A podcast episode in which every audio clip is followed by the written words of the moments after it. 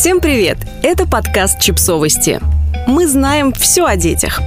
Услышать и понять ребенка. Все, что вам нужно знать о методике активного слушания.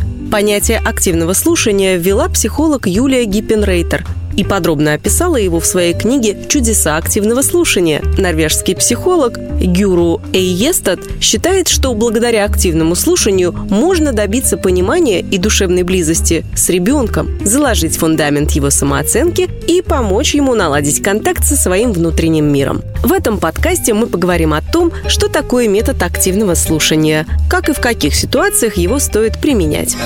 В чем суть метода? Активное слушание – это безоценочное принятие того, что говорит ваш собеседник. Иными словами, родитель просто слушает своего ребенка, не пытаясь спорить с ним, менять его точку зрения или давать советы. Это не означает, что во время разговора с ребенком родитель должен просто сидеть и молчать. Напротив, очень важно проявлять живой интерес к тому, чем делится малыш, то есть быть активным участником диалога.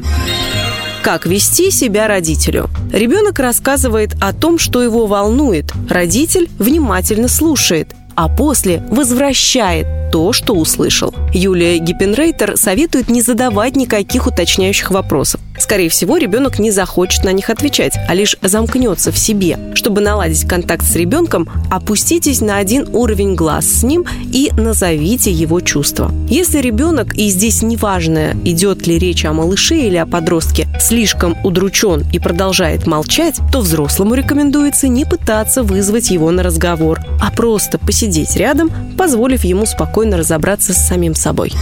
Как работает метод? Отзеркаливая сообщение ребенка, родитель позволяет ему посмотреть на собственные слова как будто со стороны. При этом взрослый дает понять ребенку, что услышал его, и ему не безразлично переживание собеседника. Одна из важнейших целей активного слушания – развить у ребенка осознанное восприятие своих переживаний, то есть заложить еще один кирпичик в формирование эмоционального интеллекта. Юлия Гиппенрейтер считает, что применение этого метода поможет избежать недопонимания между детьми и родителями. Возвращая сказанное, мы сразу же показываем собеседнику, как его поняли. Так что в случае нашей ошибки он может нас сразу же поправить. Так, чтобы в итоге мы говорили об одном и том же.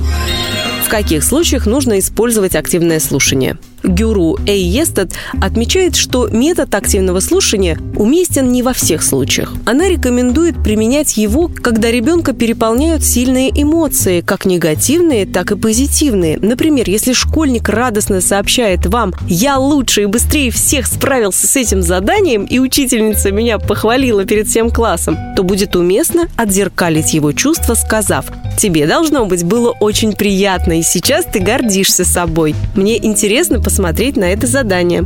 В случае, если ребенка что-то тревожит, он рассержен, напуган или устал, Эйестед рекомендует другой вариант активного слушания – технику отражения. Ее смысл в том, что родитель просто повторяет или перефразирует слова ребенка, показывая тому, что взрослый рядом и готов поддержать. В этом случае мы вновь не задаем вопросов, но ненавязчиво приглашаем собеседника к дальнейшему обсуждению ситуации.